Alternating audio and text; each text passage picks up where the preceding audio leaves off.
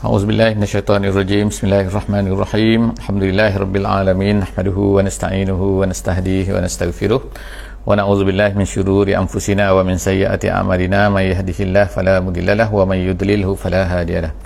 Nashhadu an la ilaha illallah wa nashhadu anna Muhammadan abduhu wa rasuluhu. Allahumma salli ala sayidina Muhammad wa ala alihi wa sahbihi ajma'in.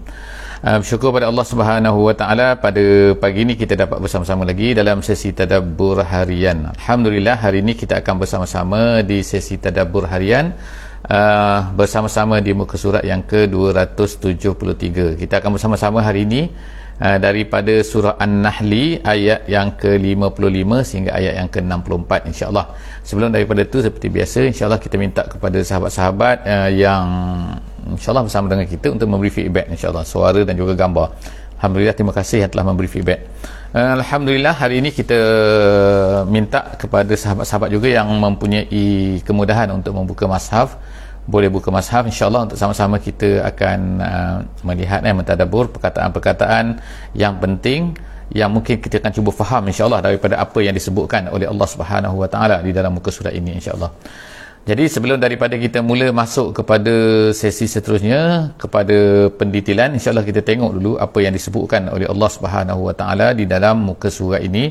Kita ambil dulu satu ayat yang pertama, saya akan bacakan insya-Allah untuk mendapat keberkatan daripada Allah Subhanahu Wa Taala.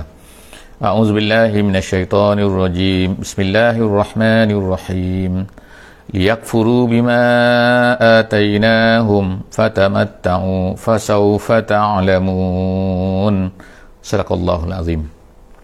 Ayat yang kita baca pada pagi ini adalah merupakan sambungan daripada apa yang diceritakan oleh Allah Subhanahu Wa Taala sebelum daripada ini, iaitu apa yang diceritakan oleh Allah sebelum daripada ini, iaitu ada sebahagian daripada manusia ni Allah Taala sebutkan, iaitu apabila Allah Subhanahu Wa Taala, mereka ni susah, mereka akan minta kepada Allah Subhanahu Wa Taala. Ini tentang muka surat 272 kan, sebelum daripada ni, iaitu mereka ni apabila mereka ni dapat kesusahan, mereka akan minta kepada Allah Subhanahu Wa Taala. Tapi apabila Allah Subhanahu Wa Taala hilangkan daripada mereka kesukaran-kesukaran, kesusahan-kesusahan daripada mereka ni, lalu mereka pun tiba-tiba fariqum minkum, Allah Taala kata sebahagian daripada kamu ini tiba-tiba yushrik bi rabbihim yushrikun, iaitu syirik dengan Tuhan mereka. Jadi Allah SWT sebut selepas daripada itu, iaitu apa? Allah Taala sebutkan dalam muka surat ini, dalam muka surat 273 ni, Allah Taala kata liyakfuru bima atainahum.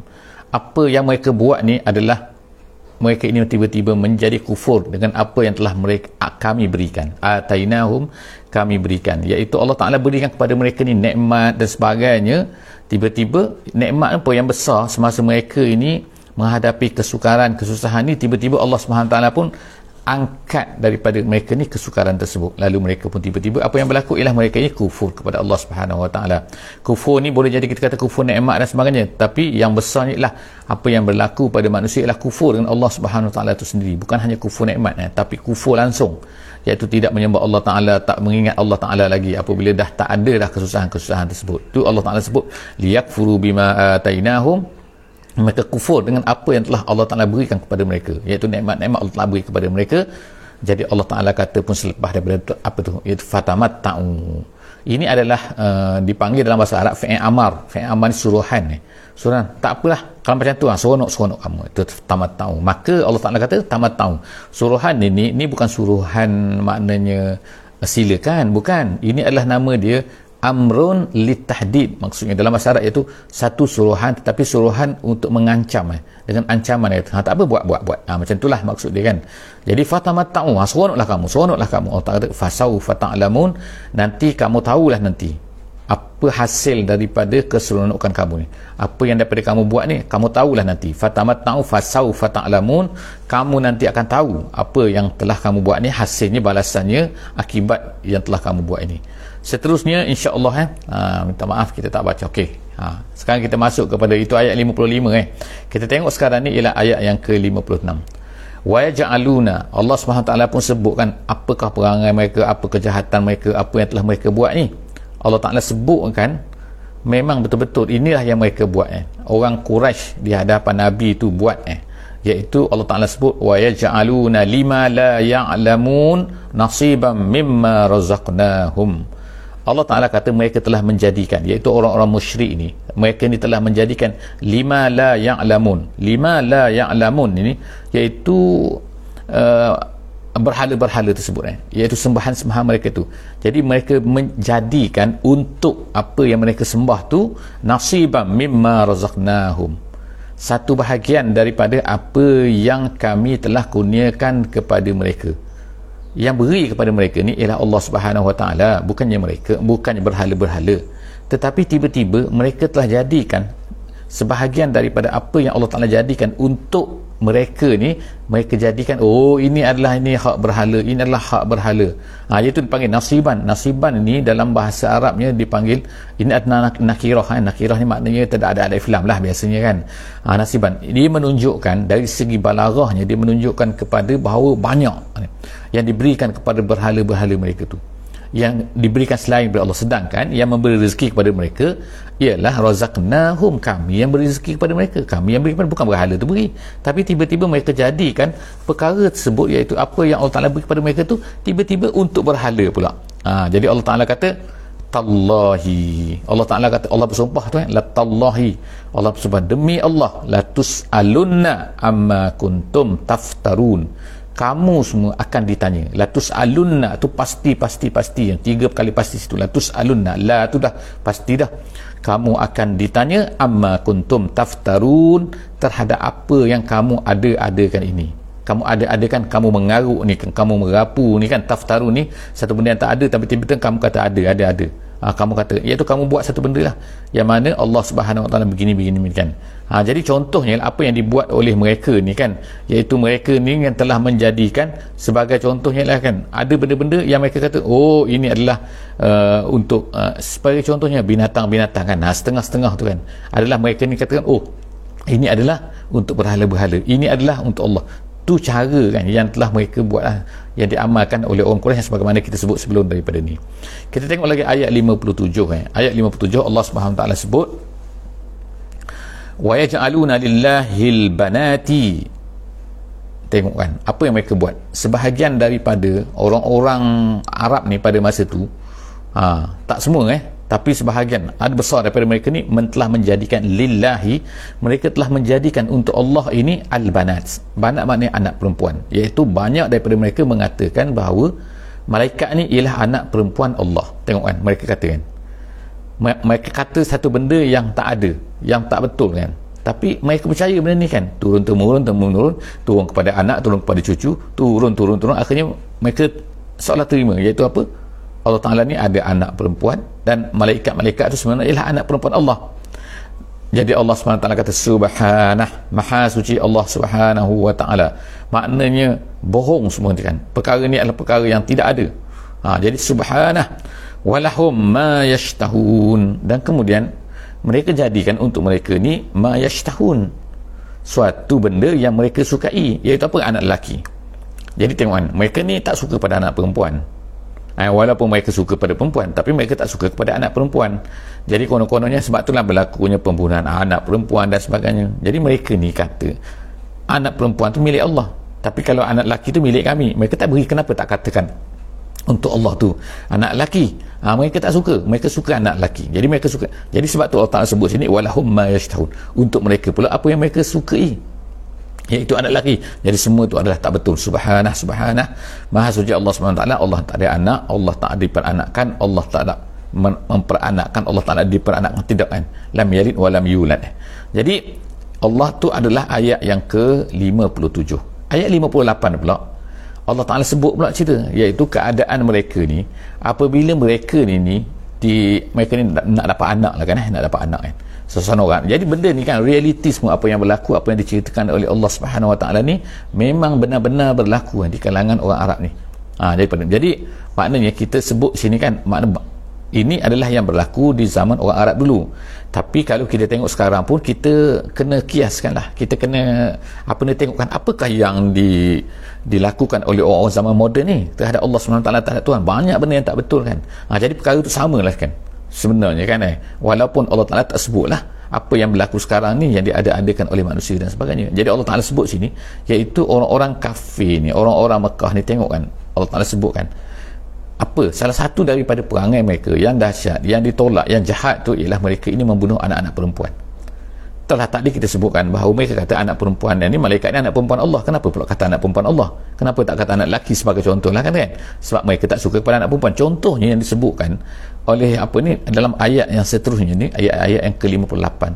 Wa iza bushira ahaduhum bil untha, apabila mereka ni diberi khabar gembira dengan perempuan, iaitu sama ada semasa melahirkan ataupun semasa, maknanya kalau diberitahu saja, oh kamu ni dapat anak perempuan, contohnya kan, wa iza bushira ahaduhum, sepatutnya khabar gembira lah kan, dapat anak kan.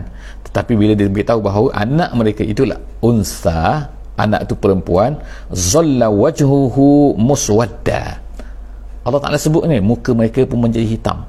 Bukan hitam tu makna tiba-tiba berubah jadi hitam, daripada coklat jadi hitam, jadi pada, bukan, tapi maksudnya ialah muka mereka ni menjadi, dia panggil ialah murung, murung kan, sedih, murung, nak marah kan, berkeriuk, tu kan, wahwa kazim.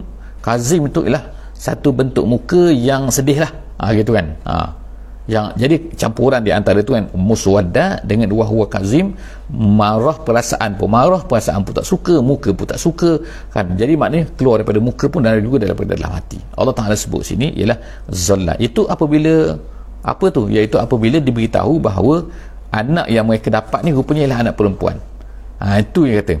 Jadi apabila dapat anak perempuan ni kan, maka apa yang berlaku lagi? Satunya mereka sedih lah, dengan muka yang sedihnya dan sebagainya. Seterusnya kita tengok selepas daripada itu ialah ayat yang ke-59. Yatawara minal qaumi, mereka yatawara ni ialah menyembunyikan maksudnya, iaitu mereka ni kalau ikutnya ialah itu satu, yatawara ni iaitu apa ni, tak nak beritahu orang lah gitu kan. Yatawara maknanya mereka nak bersembunyi, minal qaumi, min, Allah Ta'ala sebut sini, min su'i ma bushira bihi, kerana bagi mereka itu bukan khabar gembira tu. Mereka kata itu adalah satu benda yang satu keburukan tu kan. Jadi malu, mereka kalau dapat anak perempuan ni, jadi mereka nak, kalau boleh nak menyembunyikan, tak nak beritahu bahawa mereka dapat anak perempuan. Ya tawara minal qaum, daripada kaum mereka tu. Kemudian sebab apa? Min su'i ma bushira bihi, mereka rasa bahawa itu adalah keburukan yang diberitahu khabar kepada mereka tu. Bushirabi, sepatutnya mereka gembira kan. Jadi pada masa itulah mereka pun akan berkata, ayumsikuhu ala hun, adakah mereka akan terus, terus apa, iaitu terus untuk memelihara anak itulah kan. Jadi mereka pada tu sedang buat keputusan lah. Bila dapat tahu dapat anak perempuan tu, mereka pun duk fikirlah, ni Allah Ta'ala cerita kan, realiti yang berlaku kepada orang Arab ni kan. Jadi disebut dalam ayat yang lain sebagai wa'dul banat. Wa'dul banat tu membunuh anak, kebiasaan mereka membunuh anak perempuan hidup-hidup. Bukannya mati, bukan bunuh dulu kemudian tanam, tak, tapi mereka bunuh hidup-hidup. Maknanya gali lubang, campurkan anak dalam tu hidup-hidup, kemudian mereka kambuskan budak-budak perempuan yang masih kecil tu kan. Jadi Allah Ta'ala sebut cerita mereka ni, apa tu, mereka akan, dia kata ayumsikuhu alahun, mereka pun dia pun berfikirlah, dia kata dia kata sama ada aku nak bela budak ni, anak perempuan aku ni, ala hun ni makna di atas kehinaan, makna nanti akan mendapat kehinaan dan nanti akan memalukan aku lah dalam hidup aku dan sebagainya. Ataupun dia kata dia buat keputusan, dia buat berfikir tu yadussuhu fitrab, dia ada dua option sekarang ni, dia kan sama, ataupun aku yadussuhu tu makna bunuh lah, bunuh, yadussuhu, asal dussuhu tu ialah menyembunyikan dalam tanah, gitu kan, yadussuhu fitrab, di dalam pasir. Jadi tu maknanya bunuh, bunuh, letakkan, bunuh hidup-hidup tu. Ala sa'a ma yahkumun, Allah Ta'ala kata sa'a ma yahkumun, sangat-sangat teruk kan, sangat-sangat tak betul apa yang mereka putuskan tu. Maknanya apa yang, itulah cara hukuman mereka tu, mengatakan ini baik, ini buruk, ini tak betul, ini anak perempuan hinalah, itu semua tu adalah merupakan, Allah Ta'ala kata sa'a ma yahkumun, ayat yang ke-59. Kita tengok lagi seterusnya Allah Ta'ala kata lillazina la yu'minuna bil akhirah masalus sawu, Allah Ta'ala kata. Seterusnya ialah Allah SWT sebutkan tentang bagaimana kan, bagaimana perangai, bagaimana orang kafir ni, orang-orang musyrik ni. Allah Ta'ala kata bagi orang-orang yang tidak beriman dengan akhirat, iaitu orang-orang musyrik lah, lillazina la yu'minuna bil akhirah masalus sawu. Masalu tu ialah maksudnya sifat, maksudnya bukan masal-masal, bukan perumpamaan sini, tapi ialah maksudnya ialah sifat sini, iaitu as-saw tu buruk. Jadi orang-orang kafir ni memang perangai-perangai bersifat buruk. Jadi maknanya sifat mereka buruk lah kan, gitu. Sedangkan walillahil masalul a'la, sedangkan bagi Allah ini adalah semua kebaikan, sifat-sifat kebaikan. Antaranya ialah yang kita tahu semua, at-tauhidnya, la ilaha illallah, yang semua tu adalah yang baik-baik kan bagi Allah. Tapi tengok kan sekarang ni kan, mereka telah memberikan kepada Allah Ta'ala ni dengan sifat-sifat yang buruk. Tengok kan, beri perempuan kepada Allah, lelaki ambil pada mereka. Itu makna di antaralah contoh-contoh perangai mereka yang mana bertentangan dengan apa yang disebutkan oleh Allah SWT di sini kan. Jadi Allah Ta'ala kata, lillazina la yu'minuna bil akhirah mathalus sawu. Sebenarnya bagi mereka ni, orang-orang kafir ni, mereka itulah yang buruk sebenarnya. Sifat mereka yang buruk. Bagi Allah ni semua yang indah-indah. Wa huwal azizul hakim, sedangkan Allah Ta'ala itu aziz dan juga hakim. Kenapa Allah Ta'ala tak ambil tindakan kepada mereka? Dengan kata-kata mereka, dengan perbuatan mereka tu, Allah SWT berkuasa, bukan tak berkuasa. Allah Ta'ala tu aziz, tetapi dia tidak mengambil tindakan, tidak menghancurkan, tidak buat gini ini kepada mereka ni sebelum daripada kedatangan Nabi Muhammad sallallahu alaihi wasallam. Sebab apa? Dengar hikmahnya kan. Sebab itulah nama dia Al-Hakim. Hakim maksudnya ialah yang mempunyai hikmah di dalam segala perbuatan-perbuatannya. Perbuatan Allah Subhanahu wa taala, apa yang ditetapkan Allah Taala, semua itu adalah mempunyai hikmah-hikmahnya. Seterusnya Allah SWT sebutkan dalam ayat 61. Walau yu'akhizullahu an-nasa bizulmihim. Kalaulah Allah Subhanahu wa taala ni mengambil, yu'akhizu tu maknanya ialah menghancurkan maksudnya. Mengazabkan. Kalaulah Allah Subhanahu wa taala ni nak mengazabkan manusia an-nasa bizulmihim, dengan kezaliman mereka. Maksud kezaliman sini ialah maksudnya ialah maksiat mereka maksudnya. Jadi Allah Ta'ala kata, kalaulah ikutlah kan maksiat yang dilakukan oleh manusia ni, sepatutnya Allah Ta'ala dah ambil tindakan, dah ambil azab, dah kenakan, hancurkan mereka ni. Tapi Allah SWT kata, kalaulah Allah Ta'ala nak ambil manusia, nak hukum manusia dengan kezaliman mereka tu, nescaya Allah Ta'ala kata, ma taraka 'alaiha min dabbah, nescaya tak akan ada, ma taraka, tidak akan meninggalkan, 'alaiha, di atas muka bumi. Ha tu maknanya al-ard, situ iaitu di atas bumi ini, min dabbah, satu benda pun yang melata, satu benda yang bergerak, satu benda yang melata, yang merayap, satu benda. Nescaya kalau Allah Ta'ala nak ambil tindakan, dia boleh hancurkan semua sekali maksudnya. Tak ada benda lagi yang akan tinggal di atas muka bumi ni. Macam apa nak kata, macam Mars ke, macam Utari ke, macam Mustari ke, macam Venus ke, tak tahulah kan. Tapi maknanya ialah kalau Allah Ta'ala nak hukumkan manusia, kalau ikutlah kan maksiat mereka. Sebab apa maksiat mereka tu? Manusia terlalu banyak. Kita tengok kan tak, maksiat kufur kan buat apa banyak atas dunia pada hari ini kan. Makna bilion manusia tu kufur kan. Jadi kalau ikutnya Allah Ta'ala, kalau nak ambil tindakan, kalau ambil tindakan sepatutnya dah habis lah, hancur semua dah tu. Tapi Allah SWT katakan, walakin yuakhiruhum ila ajalim musamma, tapi Allah Subhanahu wa taala menakhirkan, maksudnya melambatkan. Allah Ta'ala tak ambil tindakan terus, tak seperti mana yang berlaku kepada umat-umat terdahulu sebelum daripada Nabi Muhammad sallallahu alaihi wasallam. Allah Ta'ala tangguhkan, yuakhiruhum ila ajalim musamma, sampai kepada satu tempoh yang tertentu. Sampai bila? Wallahu a'lam bisawab kan. Jadi bagi kita, janganlah tunggu sampai Allah Ta'ala ni nak mengazabkan kita. Jadi sepatutnya kita cepat-cepat kembali pada Allah Ta'ala dan ambil tindakan yang sepatutnya, iaitu balik semula kepada Allah Subhanahu wa taala. Tetapi apabila dah sampai masanya, Allah Ta'ala kata, fa'iza ja'a ajaluhum, apabila telah datang ajal. Ajal sini maknanya tempoh kan. Kalau bahasa Melayu, ajal tu matilah kan. Tapi tak semestinya mati.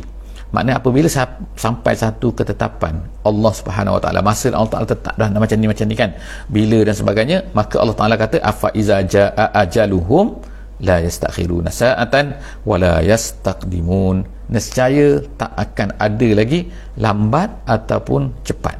Maknanya akan exactly akan berlaku time macam tu. Bila Allah Ta'ala dah tetapkan akan berlaku pada pukul macam ni, sebagai contohlah pukul 10 katakan, berapa minit, berapa second, berapa puluhan second, milisecond, maka pada masa tu akan berlaku.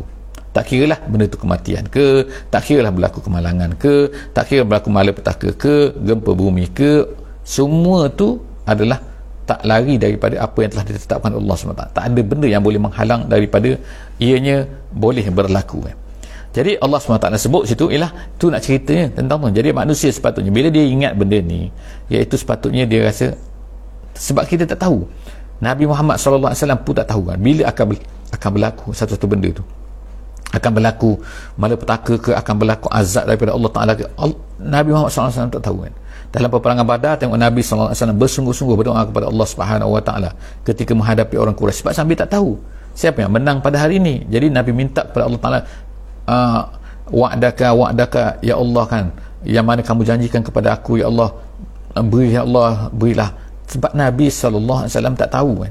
Tapi tiba-tiba selepas daripada peperangan Badar dah kita tahu kan bahawa majoriti daripada ketua-ketua Quraisy ni terbunuh dalam peperangan tu. Jadi ajar mereka dah sampai dah situ, dah mati, tengok kan. Jadi Allah Taala dah beri tempoh, sebab tu yuakhiruhum ila ajalin musamma, sampai kepada tempoh satu masa yang tertentu Allah Taala beri. Allah Taala tak hancurkan kita lagi kan hari ni. Seterusnya Allah Subhanahu Wa Taala kata, seterusnya ialah kita baca yang seterusnya, iaitu apa yang mereka buat lagi, apa yang mereka lakukan terhadap Allah ni. Wa yaj'aluna lillahi ma yakrahun, apa yang mereka tak suka mereka jadikan untuk Allah. Apa yang mereka tak suka ni yang Allah Taala ulang lagi yang tadi, Al-Banat tadi tu, iaitu perempuan mereka tak suka. Apa lagi mereka tak suka? Apa-apa yang mereka tak suka mereka buat kepada Allah Subhanahu Wa Taala. Tengok kan tak? Jadi Allah Taala utuskan rasul, mereka menghina rasul. Apa-apa yang tengok, menghina orang ni suka tak suka kan? Mereka pun tak suka sebenarnya menghina orang, tapi mereka lakukan kepada rasul-rasul yang datang tu, iaitu Muhammad lah kalau zaman orang Quraisy tu. Jadi maknanya waj'aluna lillah ma yakrahun, untuk Allah ni mereka beri perkara-perkara yang mereka sendiri pun tak suka. Watasifu, Allah Taala kata, dan kemudian mereka ni tasifu, tasifu al-sinatuhum, lidah-lidah mereka ni tasifu, iaitu mengatakan. Tasifu sini maknanya mengatakan dengan lidah-lidah mereka tu al-kasibah, benda-benda yang dusta, benda-benda yang penipu, benda-benda yang tak ada mereka katakan tu. Kata-kata Allah Taala sebagaimana kita sebut tadi kan, annalahumul husna, dan tiba-tiba mereka kata bahawa satu benda yang mereka, antara yang mereka kata ialah apa, annalahumul husna, bagi mereka ialah al-husna. Al-husna itu maknanya syurga makna dia. Jadi bagaimana maksud sini, iaitu mereka kata kalaulah ada hari kiamat pun kita lah yang akan masuk syurga. Sebab apa? Mereka hukum ni, suasana ni ikut keadaan mereka. Oh, masa tu mereka tengokkan mereka lah yang hebatnya di Mekah kan, mereka hebat. Jadi kalau ada syurga, kalau ada akhirat pun mereka lah akan masuk syurga, mereka kata. Tengok tu kan, kita nak katakan belagaknya, berangan ke mereka ni kan. Jadi Allah Ta'ala sebut sini kan, itulah dia kata watasifu al-sinatuhumul kazib annalahumul husna, mereka akan masuk syurga, bukannya Muhammad, padahal mereka tu mendustai Allah. Jadi Allah SWT kata kat sini waj'aluna lillahi ma yakrahun, mereka mengatakan terhadap Allah satu benda yang mereka sendiri pun tak suka. Tiba-tiba mereka kata mereka ni nak masuk syurga. La jaram, Allah SWT kata la jaram. La jaram yang kita sebut sebelum daripada ni ada 5 kali dalam Quran. La jarama iaitu nafi, jarama apabila digabungkan dua tu maknanya haqqan, maknanya benar, pasti apa, iaitu annalahumun nar. Allah Ta'ala kata bahawa bagi mereka itu adalah an-nar, neraka. Mana boleh masuk syurga, husna kan, tak ada. Husna tu ialah yang paling tinggi, yang paling baik, maksud husna tu daripada perkataan hasan, itu maksudnya syurga. Jadi bukan syurga mereka dapat tu. Allah Ta'ala kata bahawa la jaram, tak maknanya yang sebenarnya mereka ni annalahumun nar wa annahum mufratun, bahkan mereka ini, bagi mereka ni neraka dan mereka ini mufratun. Ada dua bacaan sini, ada satu bacaan dengan mufratun, ada satu bacaan lagi qiraat dengan bacaan mufritun dengan ra tu baris di bawah, jadi mufritun. Jadi maksud daripada mufratun ni ertinya ialah ditinggalkan, maksudnya matrukun dalam bahasa Arabnya. Tapi kalau mufritun maknanya ialah yang melampau-lampau daripada kebenaran, maknanya meninggalkan kebenaran. Maknanya tak ikut kebenaran. Kalau mufritun, kalau mufratun maknanya ialah iaitu orang-orang yang ditinggalkan dalam neraka tu, yang dibiarkan dalam neraka. Itu maksud mufratun. Jadi dua-dua ni adalah makna kepada kita boleh mana-mana ambil. Jadi mufratun ataupun mufritun. Jadi Allah Ta'ala sebut sifat mereka ni akan masuk neraka, dan kemudian mereka ni akan dibiarkan dalam neraka, ataupun mereka ini kerana mereka ni melampaui batas-batas yang sepatutnya mereka tak langgar. Seterusnya Allah SWT sebut lagi kan, tallahi laqad arsalna, Allah Ta'ala kata demi Allah, laqad arsalna ila umamin min qablik. Ini adalah ayat yang merupakan ayat 63, Okey, Allah SWT kata, demi Allah, sesungguhnya kami telah utuskan kepada umam min qablik, kepada umat-umat yang sebelum daripada kamu, bangsa-bangsa, kaum-kaum yang sebelum daripada kamu, wahai Muhammad. Ayat ini dia kata ayat tasliyah, ayat menghiburkan Nabi SAW. Jadi kamu ni dapat menghadapi orang-orang macam ni depan kamu ni, wahai Muhammad. Sebelum daripada kamu pun kami dah utusan rasul-rasul, dan mereka ni Allah Taala sebut fazayyana lahumus syaitanu a'malahum, syaitan telah menghiaskan bagi mereka itu amalan-amalan mereka. Jadi maknanya orang-orang yang menentang tu, kaum-kaum yang terdahulu pun sama juga, mereka ni menentang rasul-rasul mereka. Kenapa mereka ni menentang rasul-rasul mereka? Kerana zayyana lahumus syaitan, kerana syaitan telah menghiaskan amalan mereka, merasakan bahawa apa yang mereka ni adalah betul kan, oh cantik seperti sekarang lah kan, kita tengok kan bahawa mereka rasa bahawa apa yang mereka buat walaupun tak betul dengan Islam, mereka rasa macam benda tu adalah cantik kan. Siapa yang menjadikan merasakan orang cantik tu? Syaitan lah tu. Sebab tu Allah Ta'ala kata fazayyana lahumus syaitan a'malahum fahuwa waliyuhum al-yawma walahum azabun alim. Fahuwa waliyuhum, apa tu? Iaitu syaitan tu adalah bukan wali kepada mereka, yang menguruskan mereka.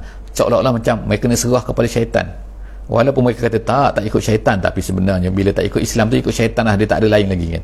Jadi Allah Ta'ala kata fahuwa waliyuhum al-yawma, pada hari ini. Hari ini tu ada ulama kata ialah pada hari akhirat, ada yang kata ialah pada hari ini, itu pada atas dunia ni. Jadi dua-dua tu adalah penafsiran ulama. Al-Yaum tu sama ada hari akhirat ataupun hari ini, dua-dua tu memanglah kan. Walahum azabun alim, Allah Ta'ala kehendak bagi mereka pada masa tu adalah azab yang sangat-sangat menyakitkan. Ayat yang terakhir, ayat 64, insya-Allah kita tengok ayat terakhir. Allah SWT sebut wa ma anzalna alaikal kitaba illa litubayyana lahum. Allah Ta'ala kata, dan kami tidak turunkan kepada kamu wahai Muhammad al-kitab, iaitu al-Quran ini, illa, melainkan untuk kamu jelaskan lahumul lazikhtalafu fi, untuk kamu jelaskan apa yang mereka sedang berbeza-beza pada hari ini. Sedang berbeza-beza sini maksudnya ialah, iaitu ada kata Muhammad ni betul, ada kata Muhammad ni salah. Jadi ada orang kata yang mengikut Muhammad ni, yang mengatakan Muhammad ni betul, maka dia akan ikut Muhammad, dia beriman lah kan? Jadi manusia tu terpecah-pecah kan.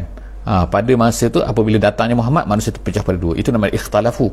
Mereka ni berbeza pendapat, ada yang menerima, ada yang menolak.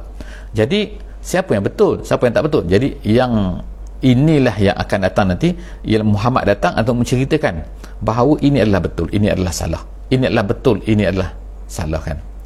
Jadi seterusnya Allah Ta'ala kata wahudan kan, wahudan warahmatan liqaumin yu'minun, dan ianya Quran ini adalah menjadi hudan dan juga rahmat bagi kaum yang beriman. Jadi setakat itulah saja insya-Allah untuk tadabbur kita daripada muka surat 273. Insya-Allah kita akan jumpa lagi dalam sesi yang akan datang, muka surat 274 insya-Allah. Aku qauli hadza wa astaghfirullahal azim li wa lakum. Jangan lupa insya-Allah untuk share link kita insya-Allah kepada semua. Moga-moga Allah SWT akan memberikan pahala-pahala kepada kita insya-Allah kan, dengan hasil daripada usaha kita yang sedikit. Kadang-kadang walaupun kita tak mampu lah, kita kata nak sampaikan sendiri, tapi insya-Allah dengan sampaikan link ni, insya-Allah moga-moga semua akan dapat insya-Allah. Wallahu a'lam bissawab. Jumpa lagi insya-Allah dalam sesi di esok hari insya-Allah insya-Allah. Wallahu a'lam. Bismillahirrahmanirrahim. Wal 'asri innal insana lafi khusr illa allazina amanu wa 'amilus solihat wa tawasaw bil haqqi wa tawasaw bis sabr. Wassalamualaikum warahmatullahi wabarakatuh.